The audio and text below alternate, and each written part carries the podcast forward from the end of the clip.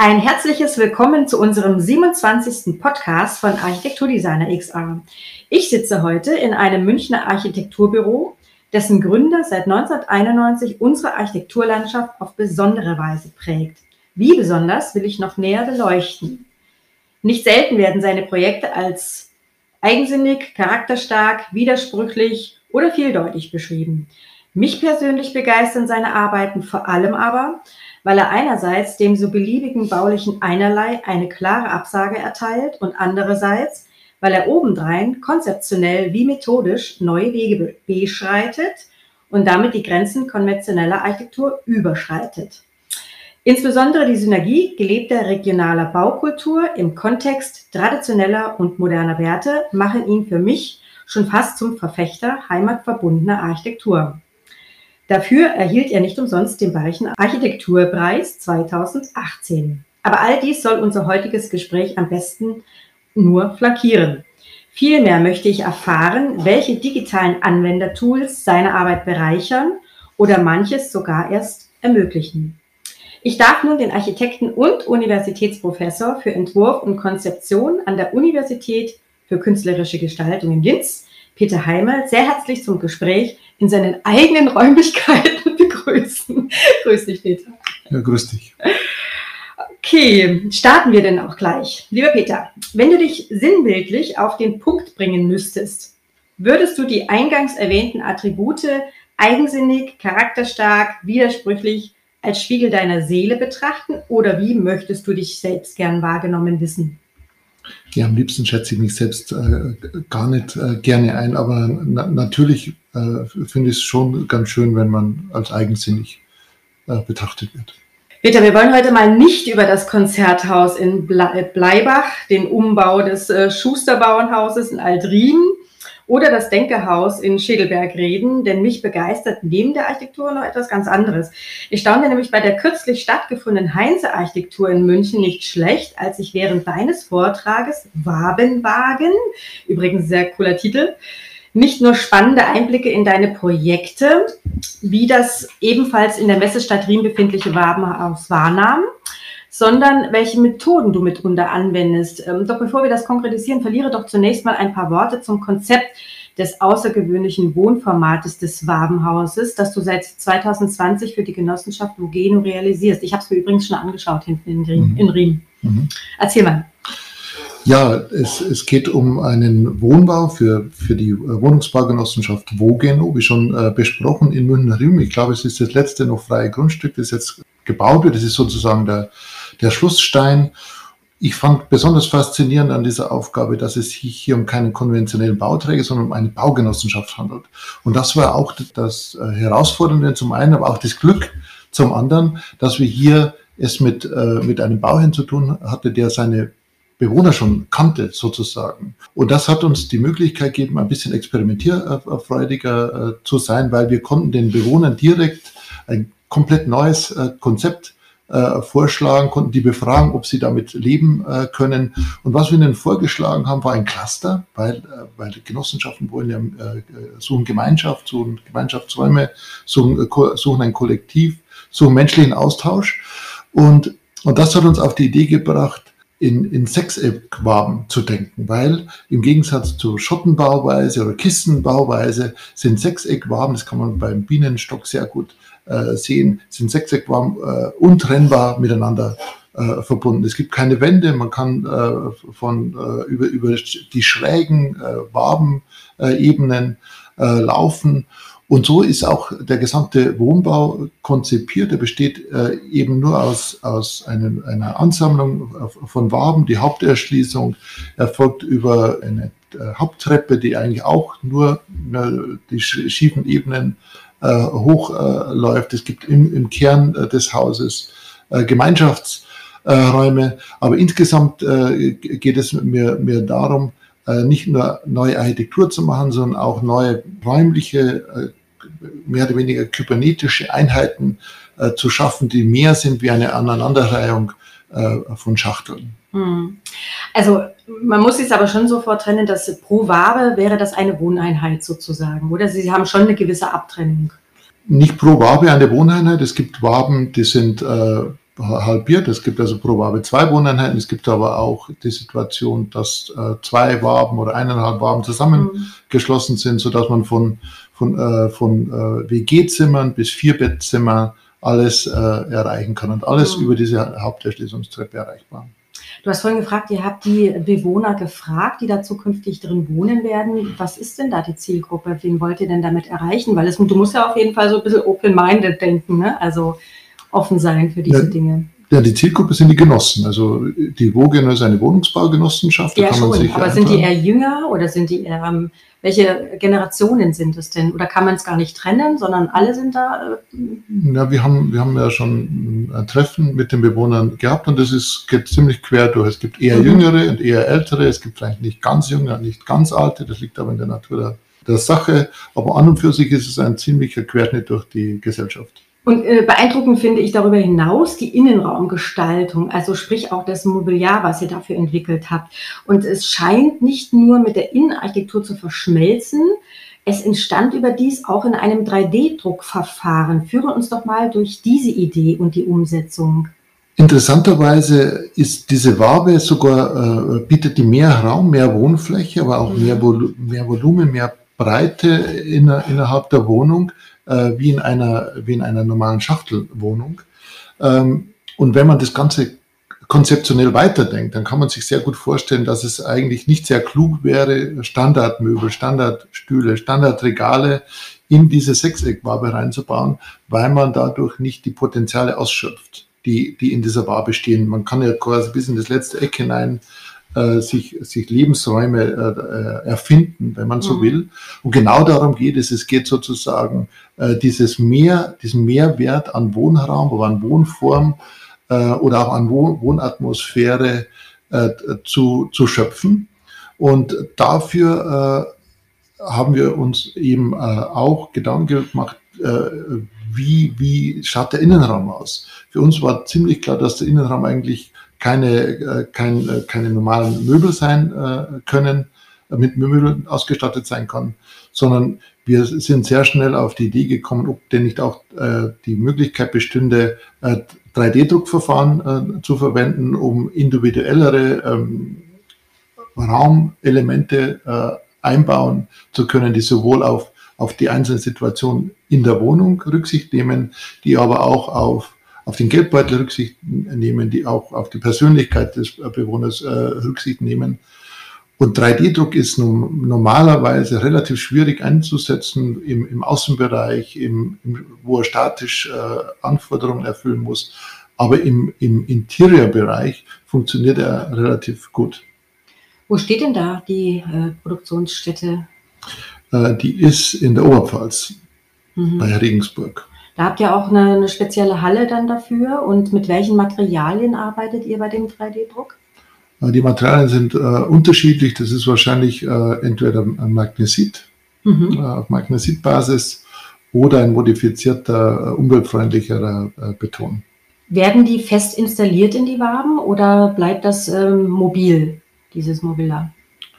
Die werden äh, fest installiert, die kann man aber auch wieder wegnehmen. Also sie sind mhm. nicht untrennbar mit der mit Außenhülle äh, ver verbunden. Aber die Idee ist schon, dass es eine äh, größtmögliche äh, äh, Option äh, für, die, äh, für die jeweiligen Bewohner bietet, sodass mhm. dass die äh, Ausstattung äh, in gewisser Hinsicht äh, sehr individuell ist. Mit wem arbeitet ihr da zusammen im 3D-Druck? Äh, die Firma heißt Fit äh, aus, der, aus der Oberpfalz.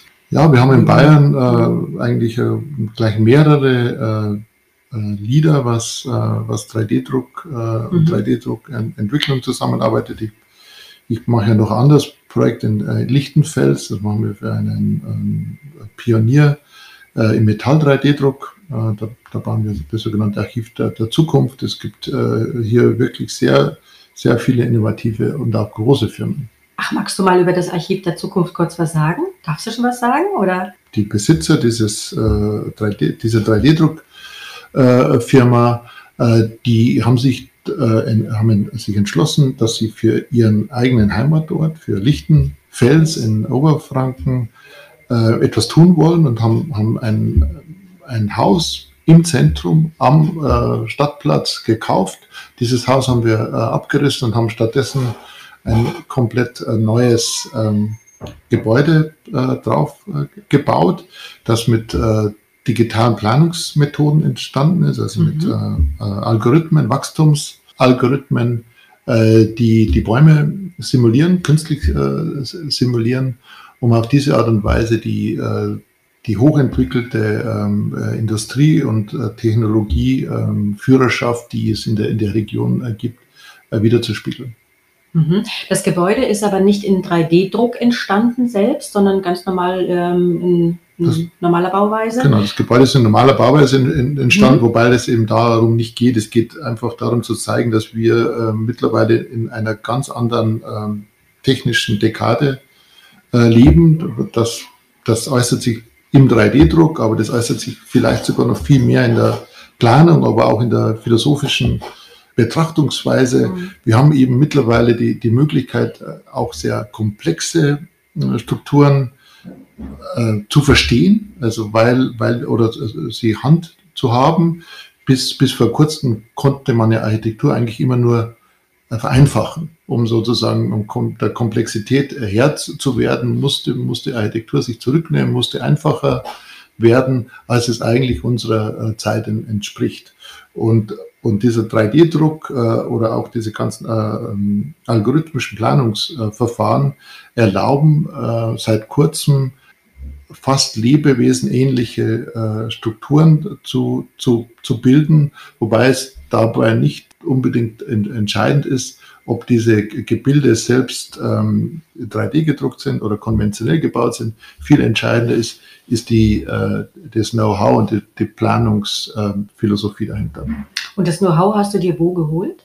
Ja, wir haben eben schon äh, gleich nach dem Studium 1990 haben wir angefangen, so eine Art äh, Lab Laboratorium äh, zu, äh, zu entwickeln, also eine kleine private Forschungsplattform. Mhm. Wir haben uns da mit Städtebau beschäftigt, dann sind wir sehr schnell darauf da gekommen, dass dass moderne Städtebau, überhaupt vielleicht moderne Architektur kann nicht mehr mit alten Tools, mit einfachen Strukturen gedacht werden, sondern wir müssen dieser dieser, dieser Vielschichtigkeit unserer Gesellschaft Herr werden. Und deswegen haben wir schon vor, vor 20 Jahren angefangen zu programmieren, äh, generative Strukturen äh, zu entwickeln, zu versuchen, ähm, gibt, äh, können Häuser nicht äh, autark sein, und zwar äh, in, in autark entstehen, mhm. aber auch autark leben, äh, wenn man äh, so will. Und das kann man eben machen, wenn man äh, diese modernen Entwurfsmethoden anwendet das kommt äh, eigentlich gar nicht wirklich so rüber, dass du so einen Innovationsgeist hast, muss ich sagen. Also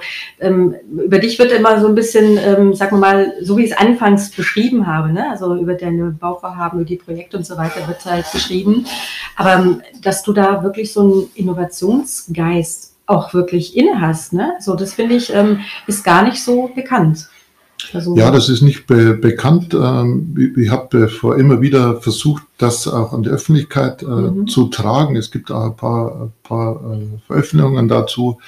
Aber wir haben eben, ich habe damit äh, vor ungefähr 15 Jahren aufgehört, ähm, weil ich gesehen habe, dass die Gesellschaft und die Architektenschaft nicht bereit ist, das aufzunehmen.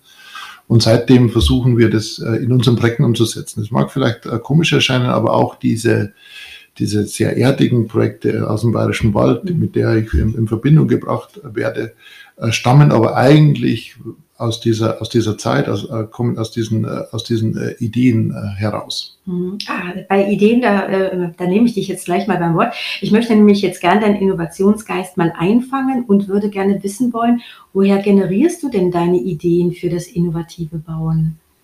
Ja, das kommt, das geht eben genau auf den Anfang zurück, wie mhm. äh, als ich 1990 äh, fertig war mit dem Studium und nach dem Österreich-Aufenthalt, äh, haben wir uns äh, ein, zwei Jahre ähm, zurückgezogen oder habe ich mich zurückgezogen mit zwei äh, Kollegen äh, auf ein Penthouse an der Donnersberger Brücke. Das war das sogenannte Wetsch-Hochhaus. Mittlerweile steht da, dreht sich da ein Mercedes.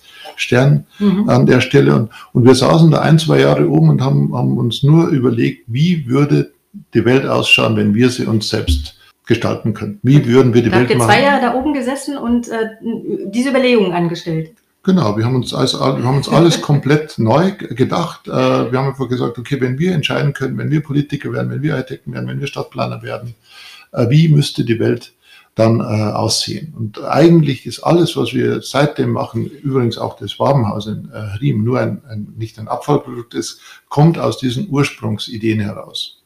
Welche zwei Kollegen waren das, die da mit dabei waren? Äh, das war Paul Schlossbauer und Armin Dixel. Paul Schlossbauer ist mittlerweile Fassadenplaner und Armin Dixel äh, ist, ist, war aus Graz, weil ich habe den aus Graz mitgebracht sozusagen. Und Armin Dixel ist wieder in, in Graz und hat ein Architekturbüro. Aber verbindet euch noch in irgendeiner Form etwas oder? Nein, eigentlich schon, schon lange nicht mehr. Das war zwei Jahre und dann äh, äh, sind die anderen beide eben wieder äh, zurückgegangen und, und ich hab, war der Einzige, der das sozusagen weiter, weitergeführt hat.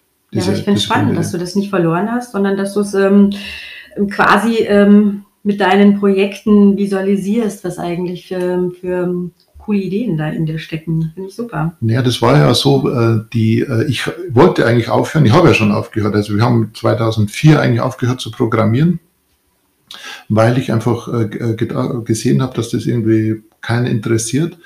Aber wir haben eben in den letzten 10, 15 Jahren gibt es so viele Entwicklungen, die, die, genau das, was wir damals, was wir proklamiert haben oder was wir gefordert haben, jetzt äh, umsetzen sowohl was die, die, äh, die Planungsstrategien anbelangt, was die Mobilität äh, anbelangt, auch ähm, Umgang mit Energie und äh, Materialien. Mhm. Das waren alles Themen, die Kernpunkte von, von Zoomtown damals äh, waren, äh, so dass so dass es momentan äh, sogar wieder, wieder einfacher ist, äh, anzuknüpfen. Das ist interessant. Äh, du hast gerade Zoomtown erwähnt, äh, erwähnt. Dann würde ich mal gerne die Frage nämlich vorziehen. Denn neben deinen ähm, Initiativen Mehrwert mit Geschichte oder Hauspaten betreust du eben noch ein anderes wichtiges Vorhaben. Denn seit dem Wintersemester 2019-2020 begleitest du eine Professur, wie ich vorhin auch eingangs schon erwähnte, an der Universität für künstlerische und industrielle Gestaltung in Linz. Und dort betreust du eben unter anderem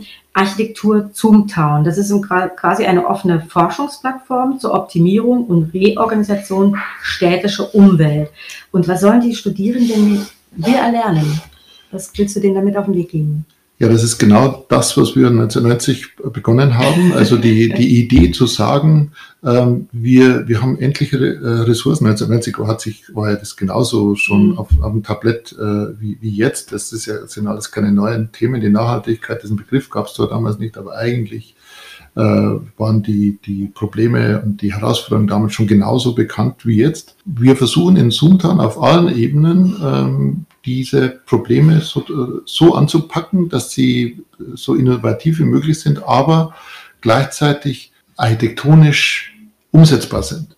Äh, und das Ganze, das ist sehr wichtig, auf, auf europäischer Basis. In Zukunft geht es eben nicht äh, darum, so globale Ideen zu versprühen, sondern es geht ganz konkret darum, äh, wirklich Lösungsansätze zu finden, nicht nur zu, äh, zu äh, sich auszudenken, sondern auch Lösungsansätze zu finden, die auch umsetzbar sind. Und damit sie umsetzbar sind, brauchen wir einen, äh, äh, einen, eine Verwaltungseinheit, die wir, auf die wir Zugriff haben. Und wir haben in Europa auf Europa Zugriff, wir haben aber keinen Zugriff auf China, wir haben keinen Zugriff auf Indien, auch nicht auf, auf, auf, auf die USA.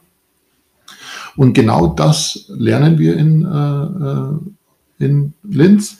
Und es geht im Endeffekt darum, dass diese ganzen ähm, Probleme, die es auf allen Ebenen gibt, sozial, gesellschaftlich, wirtschaftlich, dass die, dass wir den Bereich rausfiltern, der für uns interessant ist, nämlich Architektur, äh, dass wir da anknüpfen, wo die äh, große europäische Architekturgeschichte aufgehört hat, nämlich im europäischen äh, Städtebau, der eigentlich seinesgleichen äh, sucht der aber leider nicht mehr fortgeführt äh, wurde in, in den letzten 100 äh, Jahren, äh, kann man äh, schon äh, sagen. Darum geht es. Ich möchte dich ja fast gar nicht fragen, ich tue es jetzt trotzdem. Ähm, wenn, du, wenn ich jetzt mal anknüpfe an das, was du gerade gesagt hast, und äh, dann äh, gucke ich mal nach rechts und nach links ähm, in die Quartiersentwicklungen unserer Stadt München. Was sagst du dazu? Ja, man, man kann da jederzeit das sagen, was, was sich viele denken, dass es eigentlich eine, eine, eine Katastrophe ist. Aber es ist ein globales Problem. Es ist nicht nur ein, ein Problem der Stadt München, es ist ein, ein übergeordnetes ähm, Versagen äh, der, unserer Gesellschaft, die nicht mehr in der Lage ist, äh, menschliche äh, Räume äh, zu schaffen, die gleichzeitig auch äh, ökologisch sinnvoll sind, die sozial äh, verträglich sind. Das ist ein riesen, ein riesen Problem Machen wir mal einen ganz kurzen Sprung und gehen mal wieder ein bisschen in die Technik hinein. Jetzt streife ich nämlich doch kurz das Projekt des Schuster-Bauernhauses, was du für Euroboden realisiert hast. Und hierfür wurde eben ein 360-Grad virtueller Rundgang angefertigt, den wir in unseren ähm, News äh, parallel zu deinem Podcast ähm, auch äh, zeigen werden. Was hältst du denn von diesem digitalen Tool? Immerhin kann nun jeder von überall aus der Welt dieses Haus virtuell mit VR-Brille oder ohne am Bildschirm begehen?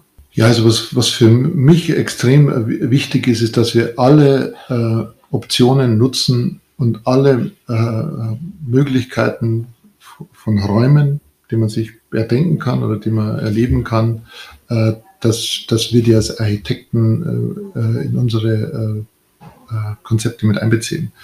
Und wir bauen sehr oft äh, Räume, die sehr komplex sind, die man eigentlich gar nicht mehr so simpel mit einem 2D-Grafik-Grundrissplan äh, verstehen kann. Und gerade das Schusterbauernhaus ist ein, ein, ein Objekt, das kann man am Plan nicht verstehen. Das muss man eigentlich in 3D gesehen haben, zum einen. Und wir planen alles immer sofort in 3D.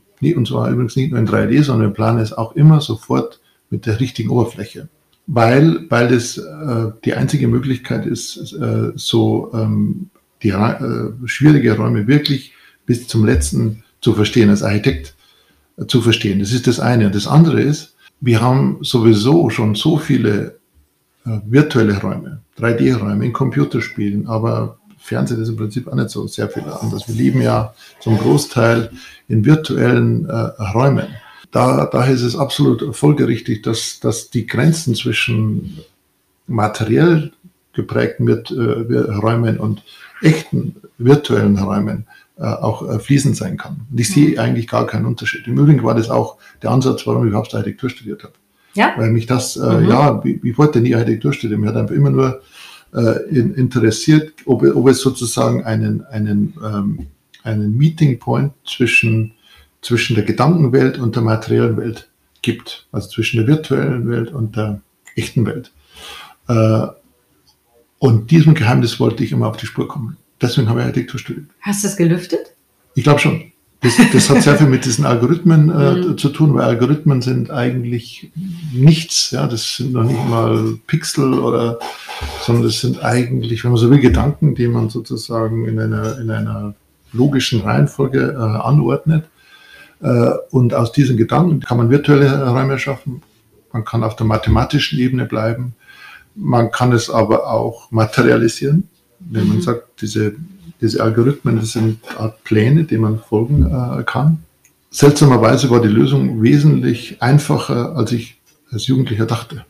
Ja, also ich denke, weil auch die, die Programmierung und die Softwareentwicklung inzwischen auch so weit ge gediehen sind, muss man sagen. Also ich äh, betrachte ja die Thematik schon ziemlich viele Jahre, guck mir das auch an. Das hat auch, sagen wir mal, in der Visualisierung sich einiges bewegt. Also diese fotorealistische Darstellung ist einfach ähm, so wirklich so weit äh, vorangeschritten, dass man auch sagt, okay, ich bewege mich auch wirklich da drin.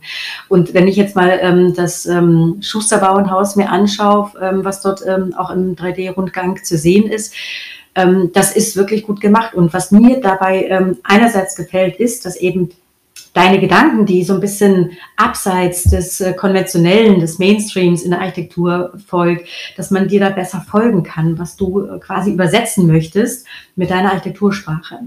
Was mir fehlt bei diesem Rundgang ist, das kann man besser machen, dass man auch ein bisschen Informationen erhält. Das heißt, wenn ich mich im Prinzip von Raum zu Raum äh, beschreite oder beame, wie auch immer, dann hätte ich auch ganz gern entweder Informationen zu den Materialien oder vielleicht auch mal ein Zitat von dir, was du dazu gesagt hast oder was auch immer, das könnte man noch ergänzen. Das kann man alles besser machen, aber um das noch zu vervollständigen sozusagen, ne? also dieses Konstrukt aus virtuellem und realem, was existiert. Ja, ich glaube ja sowieso immer, dass es ähm, hinter jedem Bild oder hinter jedem Raum noch unendlich viele andere Räume gibt. Und das ist ganz, ganz wichtig ist, äh, zumindest für, für den Architekten selber, also für den Profi, diese Hintergrundräume zu beherrschen. Und je mehr man äh, es schafft, dass äh, Laien oder Nicht-Architekten auch diese Hintergrundräume ver verstehen, dazu gehören zum Beispiel Materialien, warum man äh, die mhm. verwendet, umso spannender wird es ja auch, weil eben äh, auch für jeden Einzelnen ja, und das kennt man, kennt ja jeder, äh, es einen Unterschied macht, ob man was dazu weiß, warum was gemacht wird, oder ob man nicht weiß, warum es gemacht wird. Man kann immer sagen, ja, ist egal, es muss einfach, es muss sich gut anfühlen, aber in Wirklichkeit stimmt es nicht. Also mhm. dieses gut anfühlen hat sehr viel mit der Geschichte äh, zu tun, hat mit Material zu tun. Und das sind aber auch eigentlich virtuelle Räume. Geschichten sind nichts anderes wie virtuelle Räume, die sozusagen mhm. diese anderen virtuellen, realen Räume einfärben, verfärben äh, und an bestimmten Punkten verstärken oder, oder denen eine, eine andere Note geben. Gehen wir mal noch ein Stückchen eine Ebene tiefer. Du erwähntest in deinem Vortrag auch die Nutzung von Virtual Reality.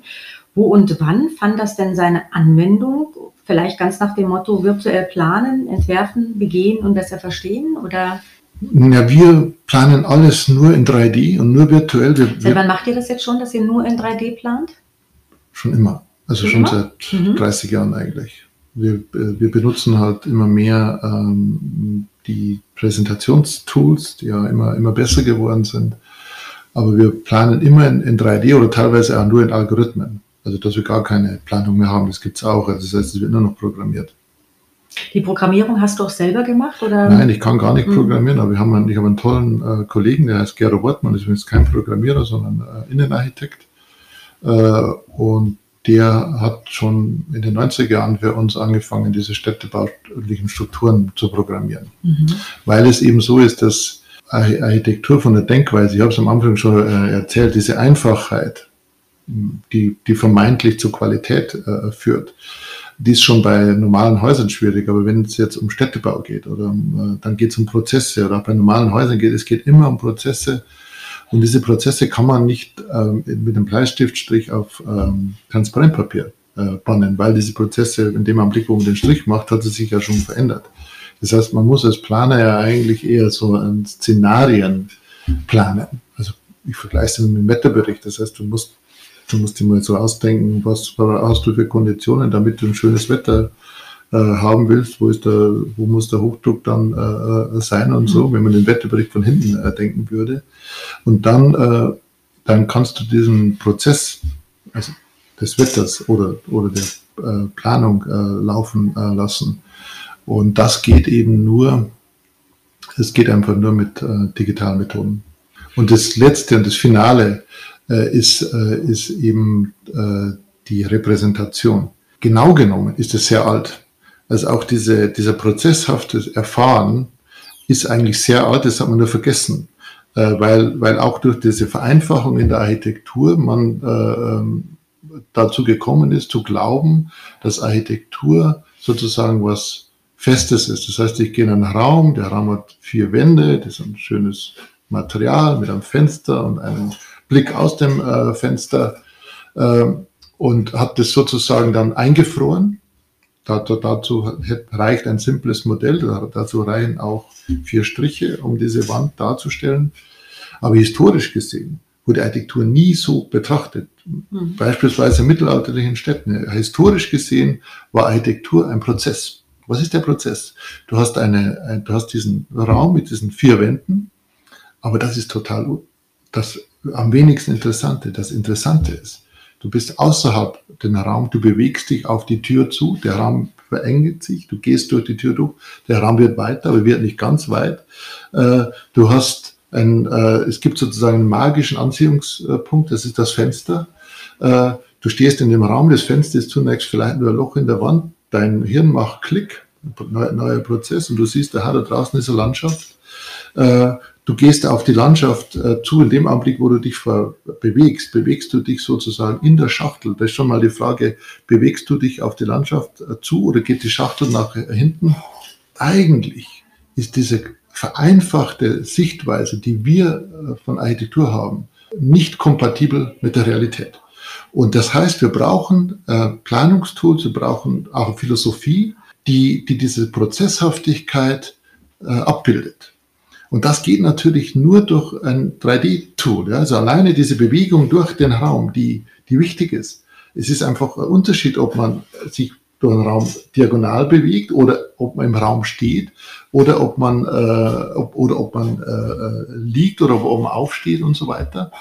Diese ganzen Aspekte, die werden einfach oder wurden die letzten 100 Jahre ausgeklammert, ähm, weil man in den letzten 100 Jahren so überfordert war von, von diesen immer neu äh, entstehenden äh, technischen Errungenschaften, von, diesem, äh, von dieser Vielfältigkeit unserer demokratischen äh, Gesellschaft, dass, dass man immer danach gelächzt hat, endlich mal wieder leere Räume zu haben. Die Menschheit selbst ist aber nicht in leeren Räumen aufgewachsen, sie ist aufgewachsen, sagen wir mal, in, im Wald, in der Steppe, vielleicht in der Wüste.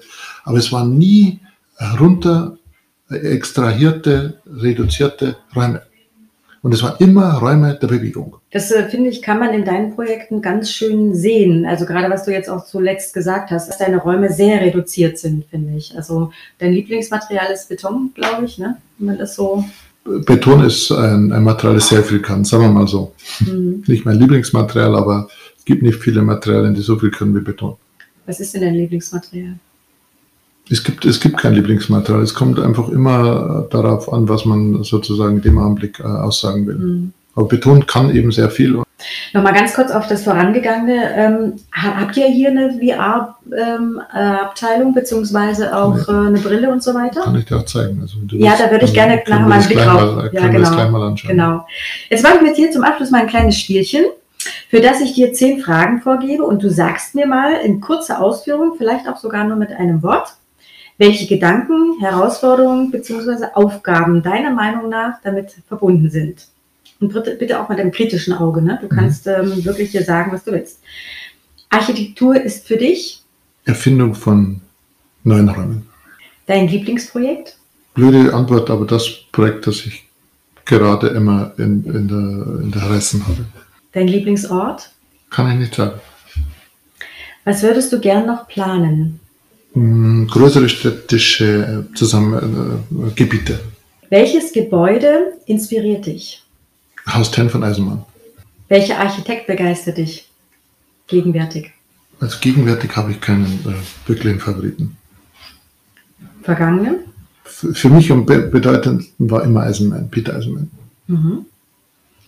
Nachhaltigkeit im Bauen? Ist sehr wichtig, darf aber nicht zu einfach äh, gesehen werden. Digitalisierung im Bauprozess? Ist auch wichtig, muss aber ergänzt werden durch äh, die Baulogistik.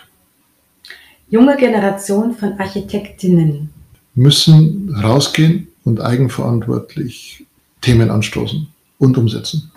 Das war mal in ganz kurzen, ähm, prägnanten Fragen sozusagen mal auf den Punkt gebracht, ähm, um noch ein bisschen aus dir herauszulocken. Jetzt hast du nämlich äh, die Gelegenheit an dieser Stelle, eine lang gepflegte Tradition eines unzensierten und unkommentierten O-Tons ähm, zu, rauszuposaunen, kann man sagen. Und wenn du jetzt äh, etwas der Welt da draußen sagen möchtest, wäre das nun der passende Moment. Alles ist erlaubt, aber keine Werbebotschaften. Ich werde ganz ruhig sein, nichts kommentieren, nichts bewerten. Bitte schön, Peter. Ja, ich hoffe sehr, dass vor allem die jungen äh, Architekten, aber auch ähm, die, die Bevölkerung wieder zurückkehrt zu, zu, den Zeiten, in dem Lebensraum wirklich wichtig war, also wo, wo das Statussymbol nicht das Smartphone war, sondern wo das Statussymbol äh, die eigene Stadt ist. Äh, ich hoffe sehr, dass die Städte entsprechend äh, geplant werden, also wirklich mit, mit Lebensfreude, mit Virilität, äh, mit dichten Räumen, mit ähm, offenen äh, Räumen, ähm, und dass das Ganze ähm, mit, mit, mit einem hohen Maß an, äh, an äh, Feingefühl, aber auch mit, mit, unter dem Einsatz aller philosophischen und technischen Mittel äh, umgesetzt wird. Ich darf mich nun bei meinem Gegenüber, Peter Heimel, für das wunderbare Gespräch bedanken. Gutes Gelingen für alle Vorhaben. Bleib gesund, aber vor allem, wie du bist und was du bist. Eine Bereicherung für die Architektur. Mach's gut, Peter. ja, ich danke dir. In diesem Sinne macht es gut, achtet auf euch und pflegt einen offenen Geist. Eure Kelly.